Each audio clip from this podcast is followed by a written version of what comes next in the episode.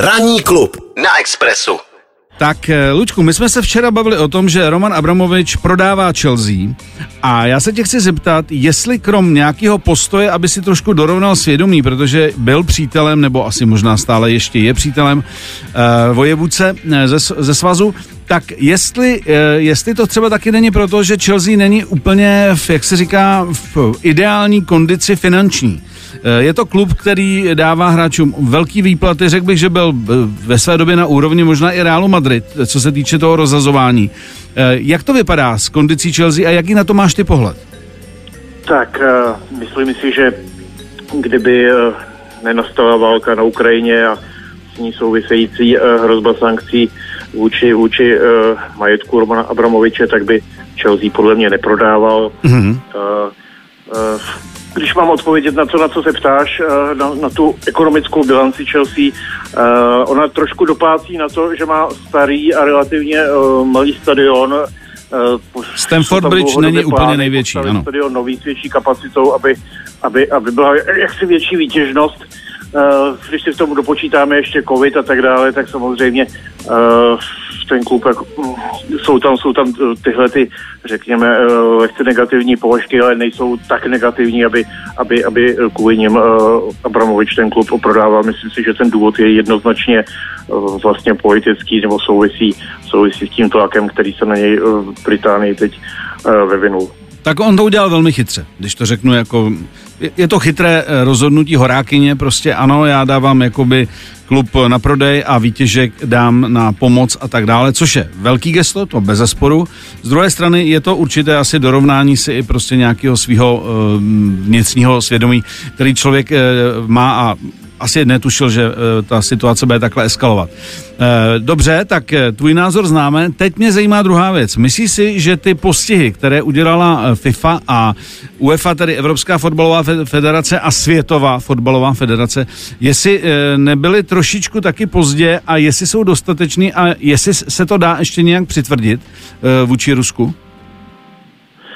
Tak, oni jeli tak, řekněme, jakoby dvoustupňově první fázi eh, řekli, že Rus, Rusové nebudou smět hrát eh, zápasy na domácím hřišti, že se budou muset objevit na neutrálním pod, eh, a nikoli pod ruskou státní vlajkou. Mm-hmm. Až potom za, za pár hodin vlastně, nebo za den nebo dva nastal, nastal ten krok číslo dva, kdy vlastně bylo Rusko, Rusko suspendováno až do odvolání ze všech soutěží FIFA UEFA.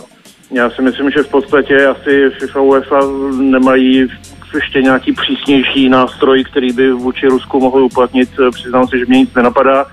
No a klíčová, klíčová věc je ta, dokdy ty sankce budou, budou platit. E, ta suspendace samozřejmě se to bude odvíjet od politického, vojenského vývoje. Jak to bude vypadat dál? Jednodušeně řečeno, dokud bude válka, tak ty, tak ty sankce určitě platit budou. My tady se teď jsme sem s Migem tady bavili ve studiu, že vlastně, když to člověk bere objektivně a nezaujatě, tak samozřejmě e, může se nám taky zdát, že třeba vůči některým ruským fotbalistům, který s režimem e, jakoby nejsou spjati, e, ne, neadorují prostě Vladimíra a tak dále, že to taky nemusí být ve své podstatě úplně fair, když to tak vezmeme, že vlastně hrajou zahraničí, odvádějí normálně peníze v Anglii a tak dále a vlastně jsou postiženi a třeba jsou v nebezpečí, že nebudou hrát, nebudou hrát třeba evropské soutěže e, a tak dále. Tak e, jak to vidíš ty?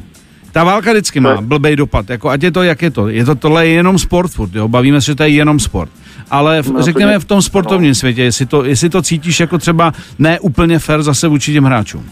Eh, v první fázi, eh, nebo v první řadě má to velký, velký symbolický význam, ano. Eh, řekl bych, pro ruskou veřejnost, když ruští občané vidí, že prostě je nepustí svět na hokejové mistrovství světa, nepustí je na fotbalové mistrovství světa do Kataru, hmm. tak možná někdo si řekne, je, že to je spiknutí proti nám, ale určitě tam někomu dojde, že vlastně ten svět zásadně zásadním způsobem neschvaluje to, k čemu se prezident Putin odhodlal té agresi na Ukrajinu. Když jste zmiňoval ruské fotbalisty v zahraničí, tam je takový vtip celkem v tom, že ono jich je velice málo, hmm. v podstatě golovin v Monaku a jinak 90% podle mě v ruské fotbalové reprezentace hraje v ruské lize. Mm. Oni jsou takový docela pohodlní přestupovat někam jinam a na evropském trhu oni ani není moc jako extra zájem. Byly časy, kdy byl, teď je to slabší. Je to, je to tak. No, ale to asi není to nejpodstatnější. Ty se směřoval k tomu, že byl vlastně uplatněn princip, řekněme, kolektivní viny. Mm-hmm. To je jistě pravda vůči některým ruským sportovcům se to někomu může zdát nespravedlivé, ale ve srovnání s tím, jak nespravedlivý eh, byl úder Ruska, Ruska na ukrajinské území, kde tam lidé kvůli tomu přicházejí o život, tak to Bez debat. je samozřejmě neporovnatelná hmm. rovina a uh, řekl bych, že celý, uh, vlastně celý sportovní svět, uh, celý západní diplomatický svět se shodl na tom, že to je správné řešení. Dobře, my taky s tím souhlasíme, jenom jsme to rozebírali dopodrobna tady. Takže, Luďku, díky a příště mám připravené jasné téma. A to se jmenuje Co se děje s panem Berberem. To mě zajímá. No, Trošku nám to hajá teď, je fakt, že je teď jiná doba, jsou jiný problémy, ale i předtím se mi zdálo, že to malinko chruplo, celá kauza. To je téma, které nám ještě na pár let vystačí. Tím můžu slíbit. Okay, dobře. Lučku, hezký víkend a uh, držme palce, ať se to nějak pomaličku dává dohromady, ať, ať máme lepší témata. Díky moc. Děkuju, přeju posluchačům, ať se užijou v neděli derby. Bezva, bezva. Tak jo, měj se fajn, děkuju. Ahoj. Ranní klub. Ranní klub a Miloš Pokorný. Pokorný. Express FM.